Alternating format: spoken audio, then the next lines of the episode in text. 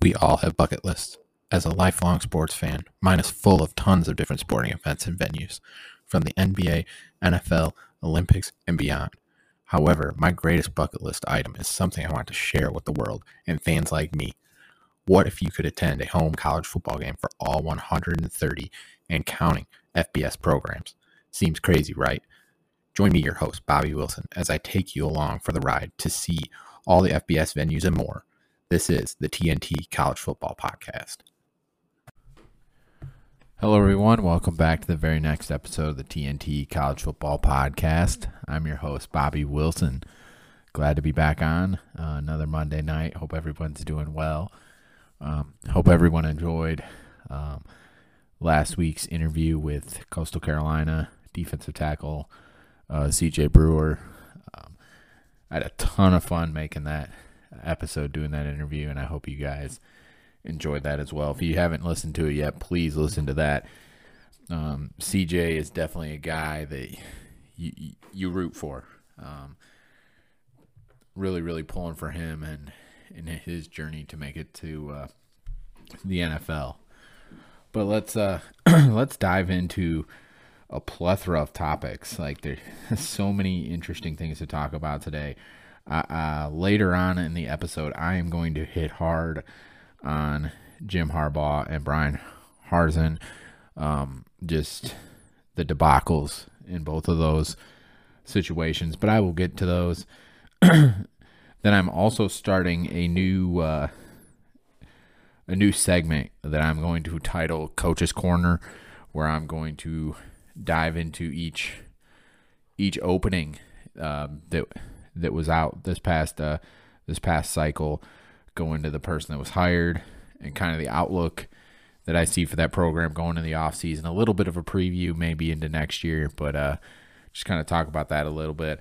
I'm going to start with Lincoln Riley, and I know I've talked about him pretty frequently on here, but I'll do a little bit more of a dive into that. But uh, first thing I want to talk about, um, interesting, uh, interesting thing that came about uh, last week.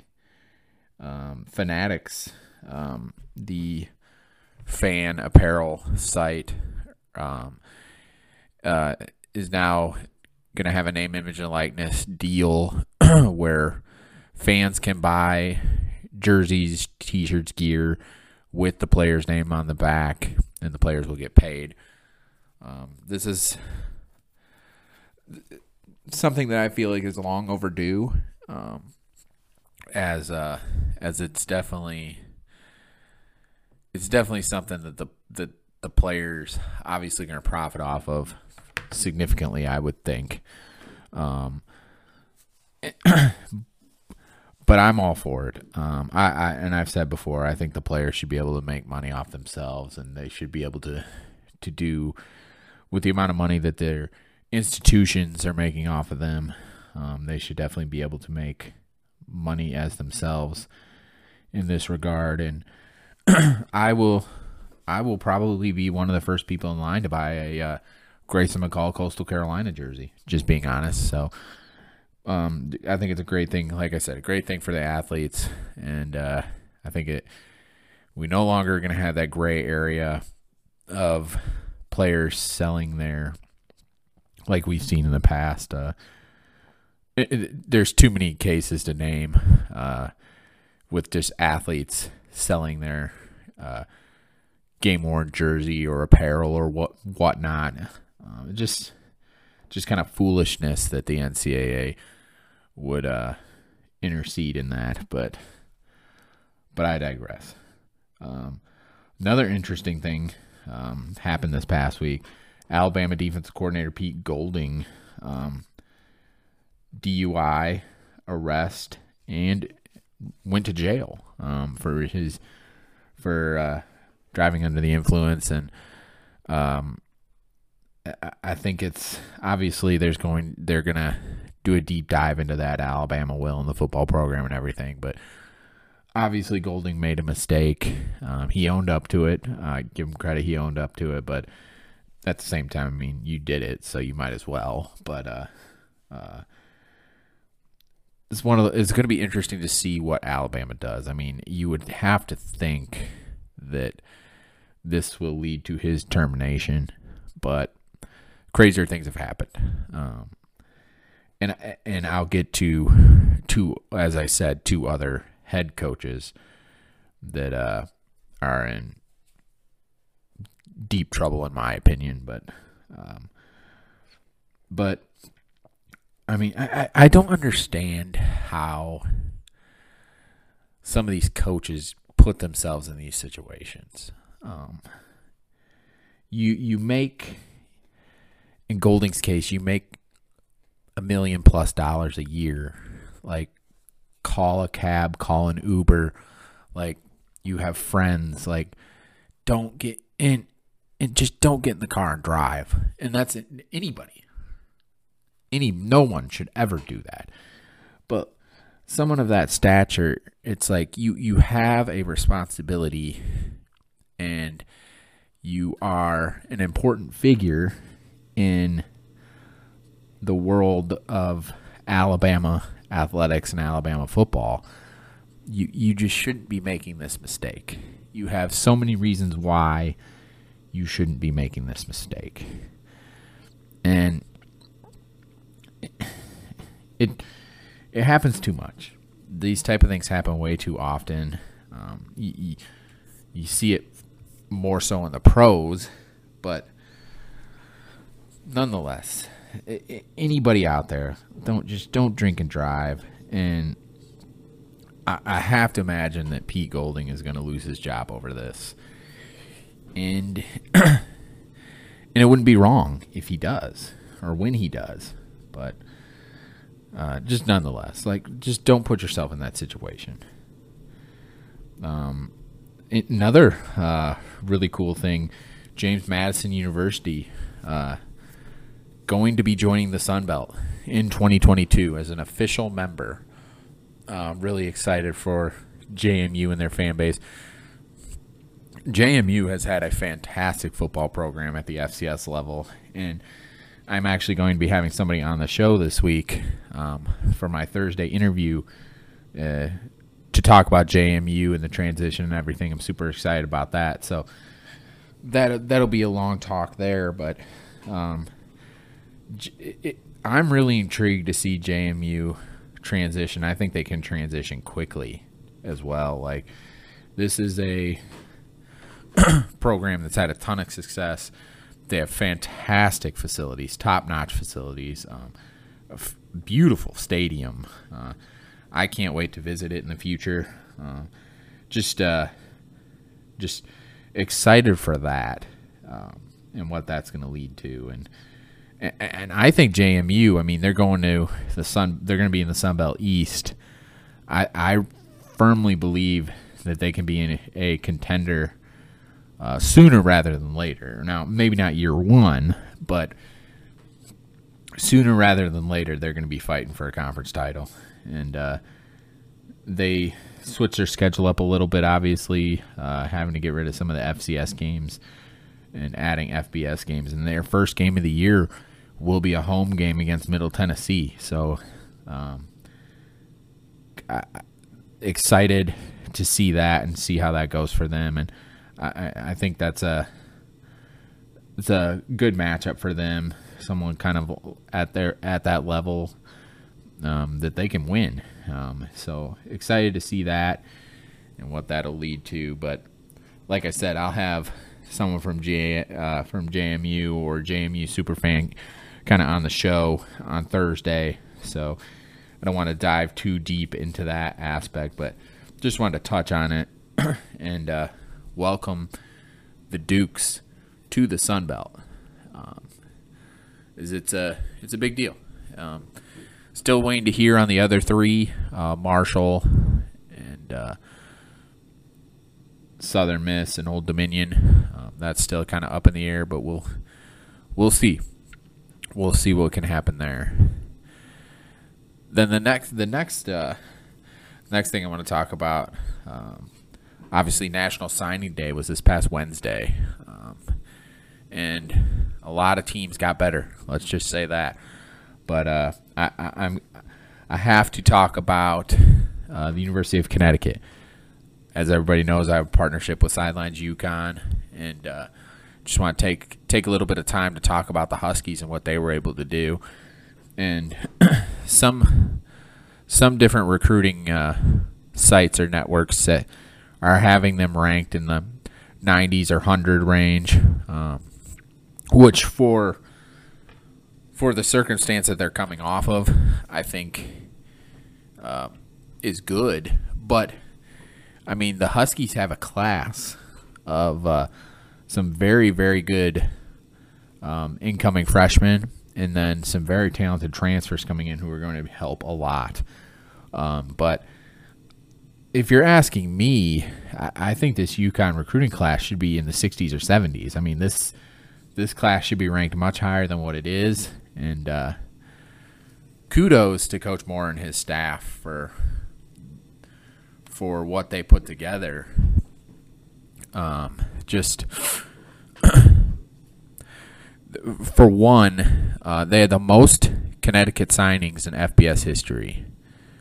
Um, signing seven different guys from Connecticut, which is just uh, a big deal, and it's the first time since 2001 that UConn has signed both the Connecticut Gatorade Player of the Year, which this year is Victor Rosa, and the New Haven Register Connecticut Player of the Year, who this year is Cam Edwards. And the last time they did that, in 2001, that winner was Dan Orlovsky, who won both. Obviously, Dan Orlovsky went on to have a terrific career at UConn, and he's probably the face the face of the program, um, if we're being honest.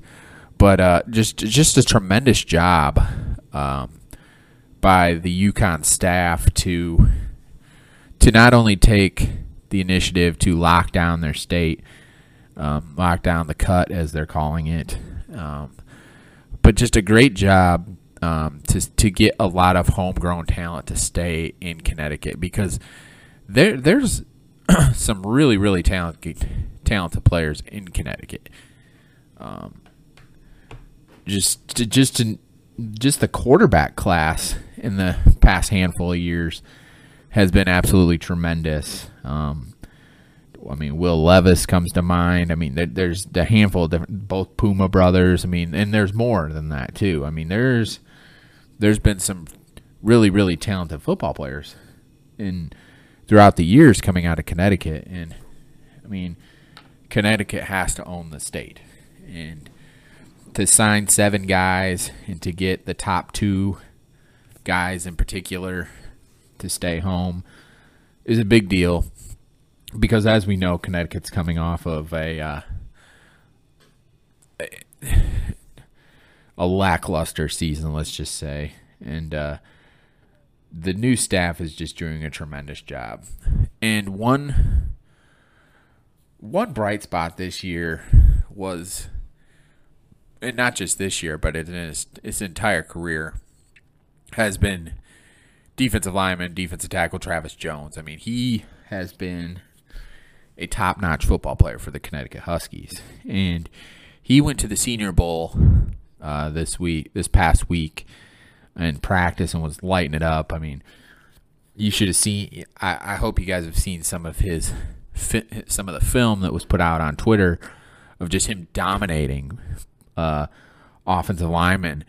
And then in the Senior Bowl game, he played fantastic. And, and I have to say that he probably upped his draft stock more than anybody at the Senior Bowl. The only other one that comes to mind is Malik Willis, the quarterback from Liberty, who just who's going to skyrocket up the board for his performance during the week and in the game. But Travis Jones probably went from being a fourth, fifth round pick to, I would say, a lock now for the second round. I mean, just a just a tremendous week. Um, just dom. He was dominant. He dominated in every way, and I think UConn fans know this. I've watched.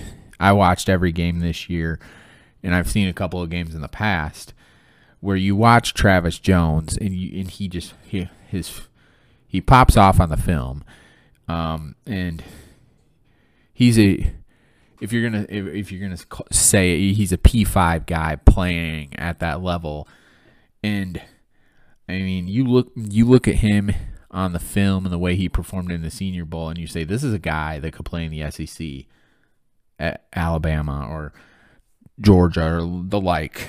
Um, he was he was a tremendous, tremendous player at UConn and double and triple teamed frequently. Um, but it was just great to see him get the opportunity at the Senior Bowl and practice and in the game to just show how really talented of a player he is. And I know a lot of a lot of UConn fans would agree just how how tremendous he's been for the program and how good of a player he is. And I know everybody's super super excited to see him succeed and I I definitely I definitely think he's a lock as an early day 2 pick in the draft. If not if not even higher. I mean, he what he did um was tremendous. So hats off to him. Great job. And uh, just really excited about the recruiting class that the Huskies rolled in or pulled in, I should say. And then you look at look at the rankings. Um, obviously very SEC heavy. I mean, it, it's usually the it's the teams that you would think that are there. Um, but Texas A&M uh, pulled in the number one recruiting class. So that was kind of uh, interesting to see. And then there's the rumors swirling about how much money they've committed to paying them in NIL deals and all this and that. Um, and I mean, let's be honest, like that's going to be the name of the game now from now on. So we'll we'll see how that goes. But now I'm going to dive into the coach's corner segment um, where, like I said, I'm gonna I'm gonna look at Lincoln Riley and USC uh, to start. Um, USC's coming off of a season that they want to forget for sure. I mean, four and eight and three and six in the Pac-12 is is not going to cut it, especially at USC. Um, it's just not. Uh, obviously Clay Helton was let go pretty early, and they they had their issues. Um, just terrible offensive line play being number one. Um, they, they, had some significant injuries like Drake London, um, who's going to be a first round pick at receiver. Um, Kedon Slovis obviously obviously has left, so I mean they they're replacing. they they need to replace a lot. I mean, they're they're losing a lot of guys. Their um, incoming freshman class isn't anything great. I think there's eight total guys coming in, but the the quality is better than the quantity in the class. That that is for sure. And then already for the 2023 class, um, very very early in that, but uh, they have the number one recruiting class right now. So I, I don't think anybody's going to question that Lincoln Riley is going to bring in the guys that it's going to take to be successful. I mean, he did that at Oklahoma. Um, I know everybody has seen his his uh, what he's done with quarterbacks. I mean, the guy is a quarterback whisperer, if nothing else.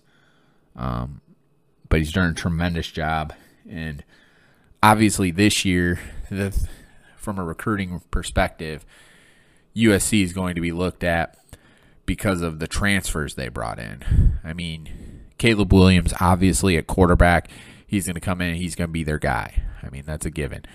But they also got Travis Dye from Oregon.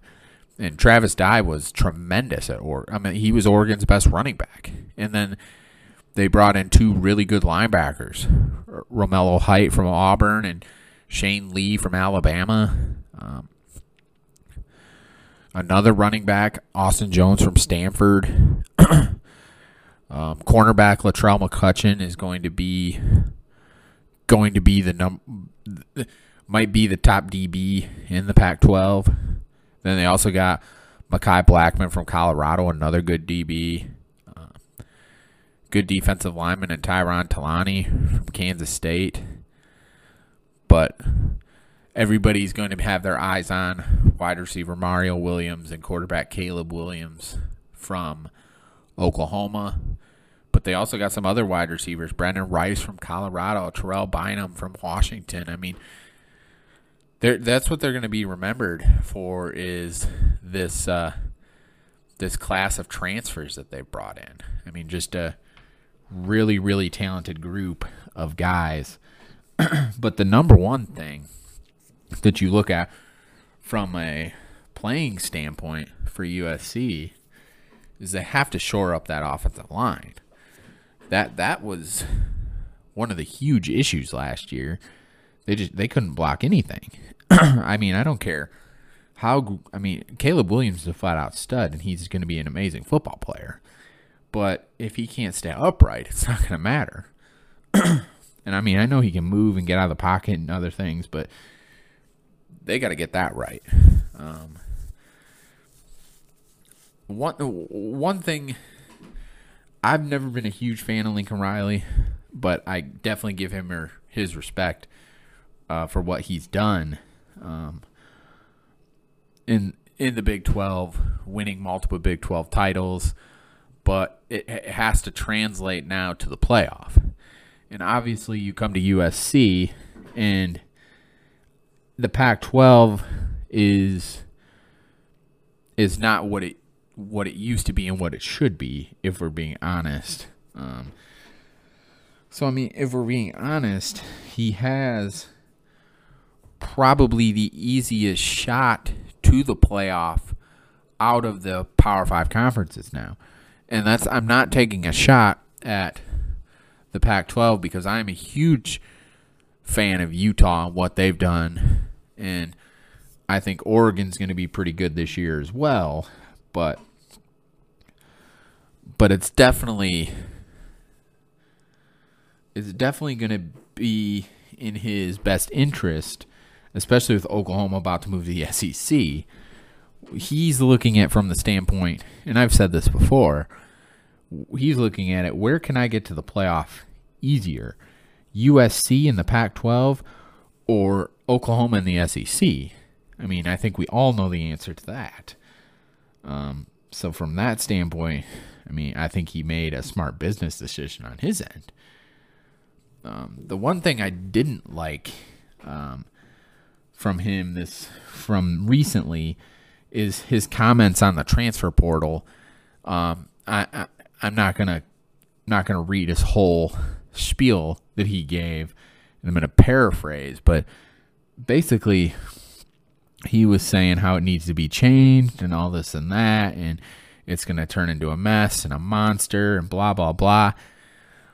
But this is also the man who just let's call it how it is poached his roster at Oklahoma by taking the quarterback and wide receiver with him to USC, and then all these 2023 commits and a handful of 2022 commits flip from Oklahoma to USC.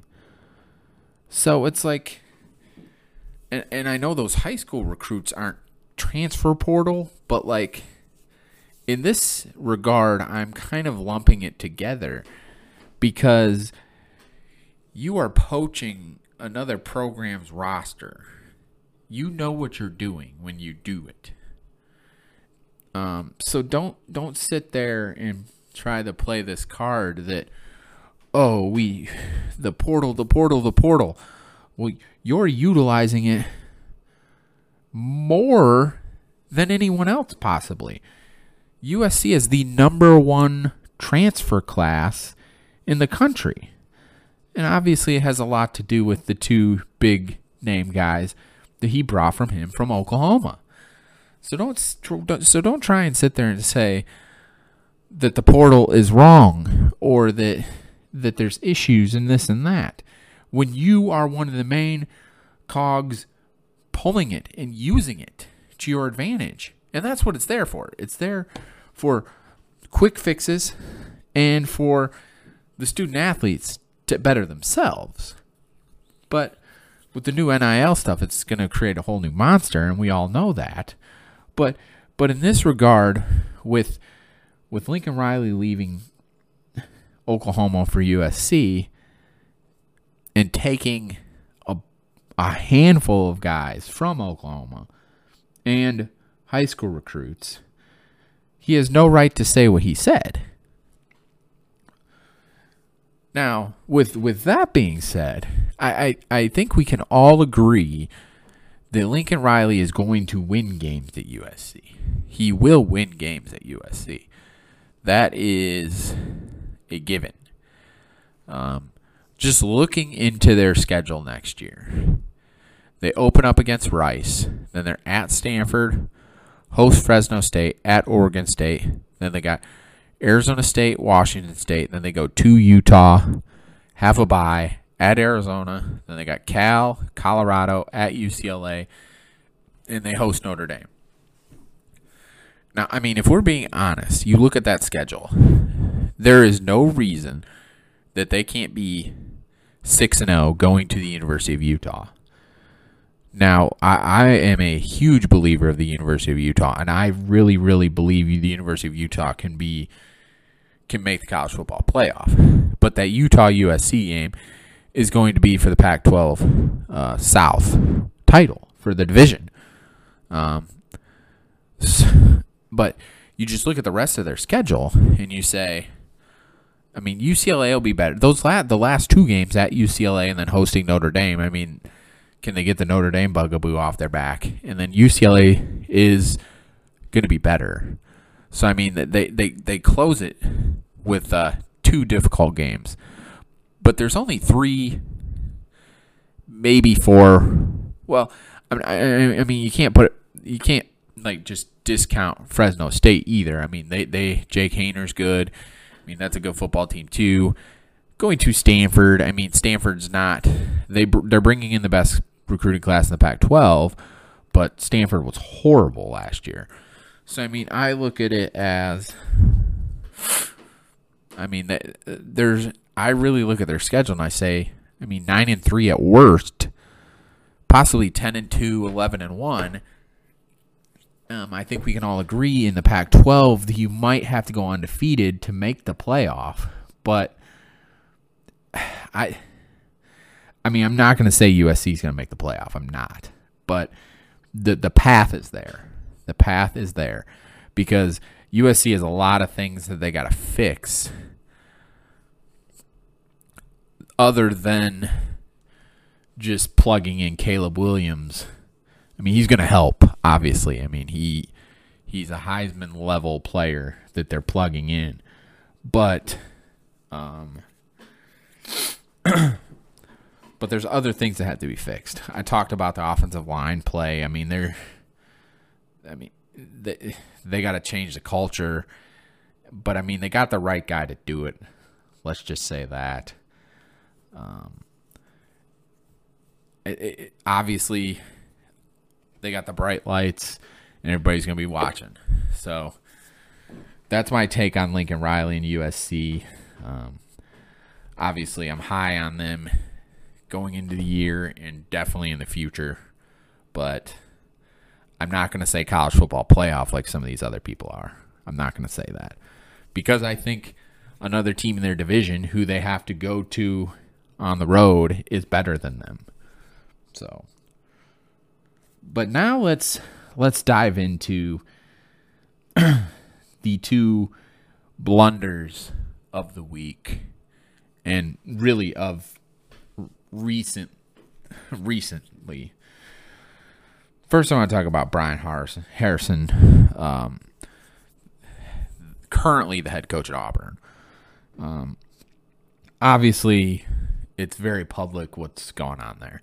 So I'm, I'm, I'm not really going to dive too much into that whole situation um, just because me you're a married man for one um, so you shouldn't ever be doing anything to begin with um, but you're also a head football coach and you shouldn't be using your authority in that regard um, to ever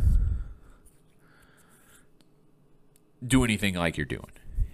Um, the the other thing I will say is this young woman um graduated from Boise State, was a cheerleader at Boise State when he was the head coach at Boise State.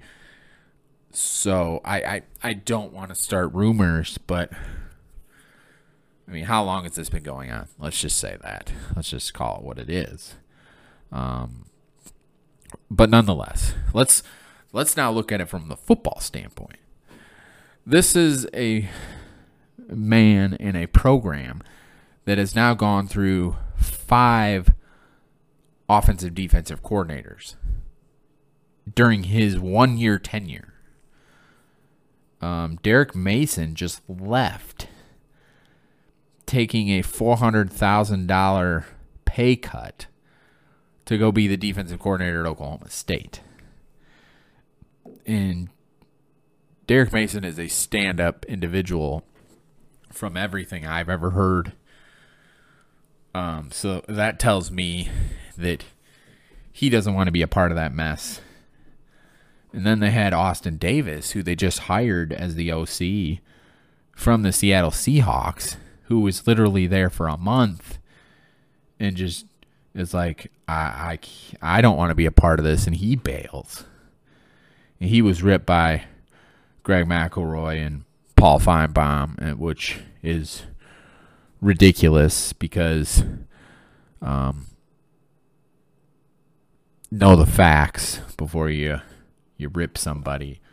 And and I mean I, I I don't know all the facts in this situation obviously, but I'm just going off of what what is being reported.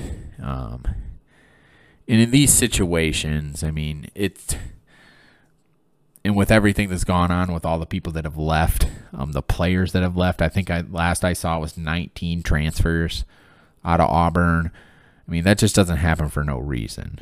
Um, you don't ha- lose 19 players. You don't lose five coordinators um, unless something crazy is happening. So I, I'm all for second chances, but at the same time, if somebody is almost making a mockery of your program and your institution, then you need to step in and uh, and question things. And uh, I don't think he's going to have a job for too much longer. But crazier, like I said, crazier things have happened. Um, obviously, as a Christian and moral wise, I couldn't disagree more with what he's doing and what's going on in that situation. But uh, he has to answer to a higher power than even the University of Auburn. But uh, I want to end the episode talking about Jim Harbaugh. And for anybody that knows or has been listening to the show regularly knows that I have been extremely hard on Jim Harbaugh.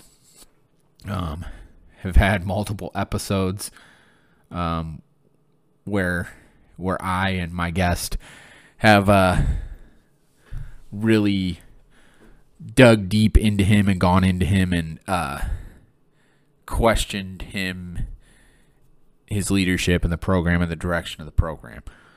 So, after the season Michigan had this year, I finally and I, I, like and I am a lifelong Michigan fan. I've been a diehard Michigan fan my whole life. Um, where that recently is kind of my fandom for Michigan is kind of wavered. Not so wavered, but it's not as strong because I don't believe in the leadership. I don't I don't like somebody with a big ego who puts themselves ahead of the players. Because I myself, as a coach, um, never did that and never would do that.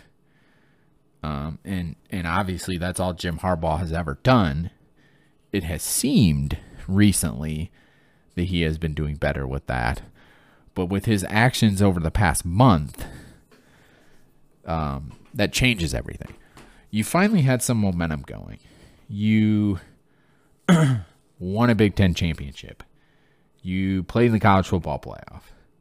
Granted, you were embarrassed in the college football playoff, but you played in the college football playoff. You finally beat Ohio State.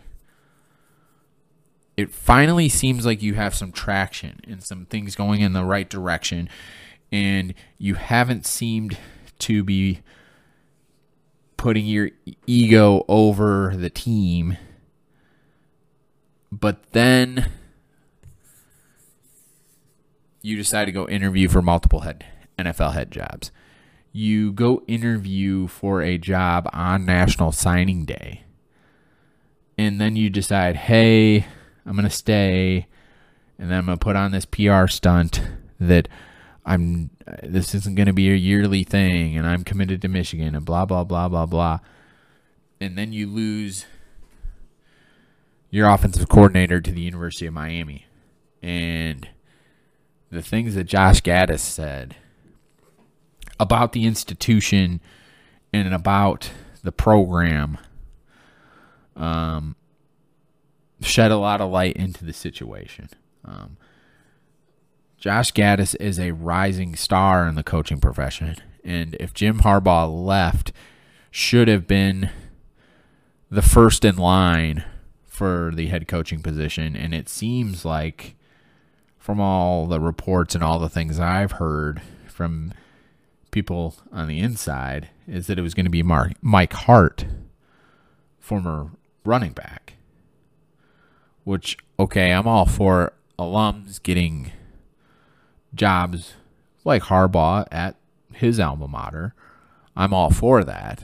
But you have a guy, Josh Gattis, who is more than deserving and has proven it. Whereas Mike Hart hasn't proved it as a co- as a coach, if we're being honest. Um, but let's get back to Harbaugh.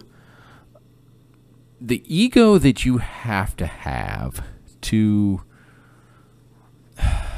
to put put the program through this is head scratching to me. And I I